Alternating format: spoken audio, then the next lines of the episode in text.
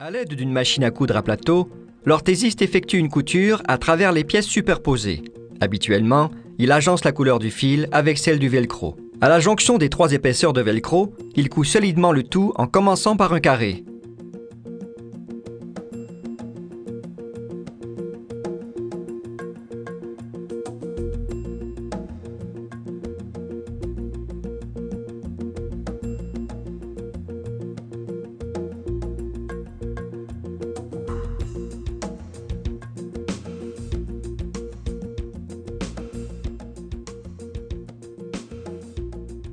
Il poursuit ensuite la couture autour des pièces superposées de la courroie.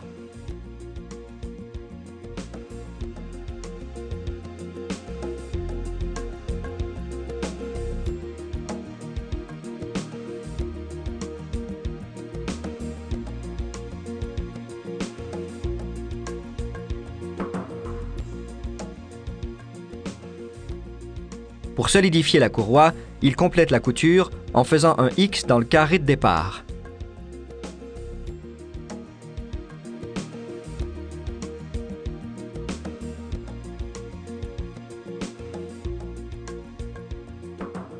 Il dégage la courroie, puis coupe le surplus des fils.